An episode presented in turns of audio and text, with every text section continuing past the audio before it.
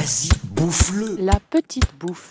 Allez, donc, t'es un sacré dégueulasse, toi Radio Campus Paris, Ben, vous êtes bien gentil, mais moi j'ai faim, je vais commander mon déjeuner. S'invite. Tu vous faites au fan avec dans ta cuisine. Ça suffit Vous avez assez bouffé Disons qu'en fait, moi j'aimais bien la pâte, les pâtes carbonara. Et en fait, euh, elle m'a vu les faire un jour et elle m'a fait une remarque en disant non mais c'est n'importe quoi, euh, euh, ça ressemble à rien. Et, et du coup, je l'ai assez mal pris et euh, du coup, bah, j'ai fait en sorte de, de, bah, d'affiner ma recette. Elle est à l'origine de ma prise de conscience. euh, euh, Tu mettais pas de la crème quand même à ce moment-là. Ah, ça m'arrivait, ça m'arrivait. Avec des oignons. Ouais.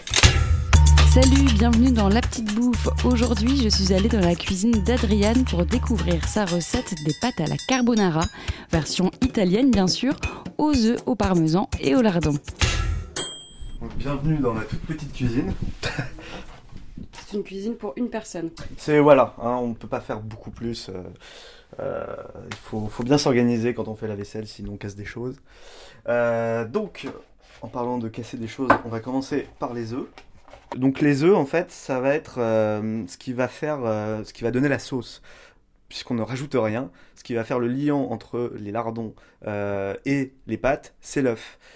Donc, ce que je conseille, c'est de prendre des gros œufs pour avoir un maximum d'œufs de jaune d'œuf en l'occurrence, puisque c'est le jaune qu'on utilise.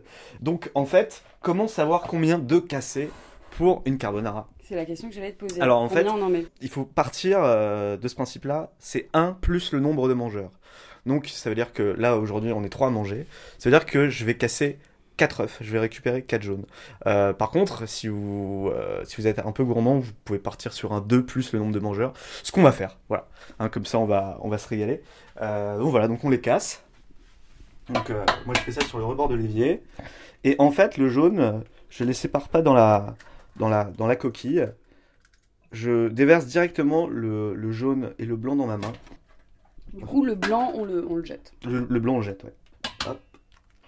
Donc voilà, là on a nos 5 œufs. Donc ensuite ce qu'on fait, c'est qu'on prend du parmesan. Donc ça c'est du parmesan du marché, euh, ça vient d'Italie. Il n'y a pas de problème, c'est euh, du parme- parmesan reggiano. C'est pas du euh, grana padano, c'est pas voilà, c'est c'est le vrai. Moi ce que je fais au début, euh, c'est que je râpe du parmesan avec les mailles très très fines de la râpe pour que ensuite je puisse bien mélanger le parmesan à la préparation. D'accord. Généreusement, hein. On cuit les jaunes avec le parmesan. exactement, avec une fourchette, on mélange. Donc là, on a notre euh, préparation euh, de, de sauce, voilà, qu'on met sur le côté. On va remplir, euh, on va remplir le faitout avec de l'eau. Voilà. On va faire cuire les pâtes. Donc là, il faut attendre un petit peu que ça boue. Et les lardons, c'est à quel moment alors? Il faut les mettre un peu avant les pâtes. Donc ce que je vais faire, c'est que je vais commencer à faire chauffer euh, ma casserole. J'ai pris des lardons fumés.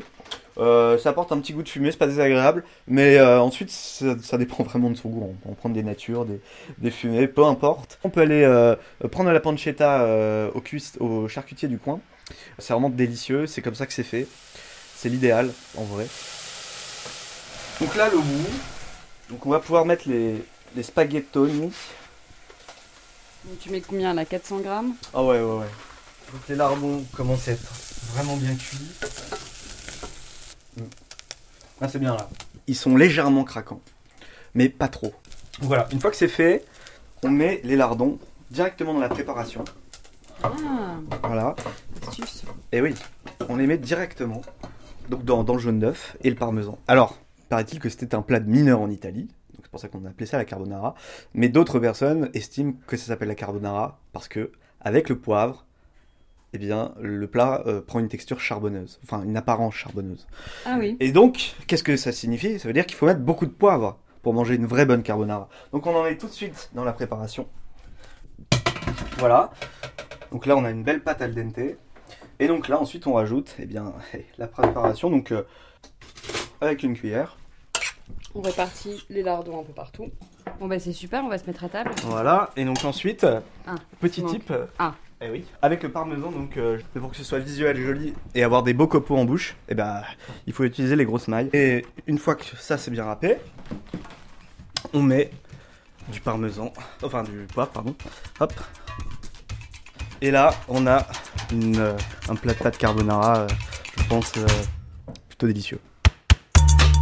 La petite bouffe, c'est fini. Pour retrouver la recette d'Adriane, rendez-vous sur Facebook ou sur radiocampusparis.org. Bon appétit C'est délicieux. Ah oui, certainement. Je vais vous prendre une crêpe au sucre avec une bière.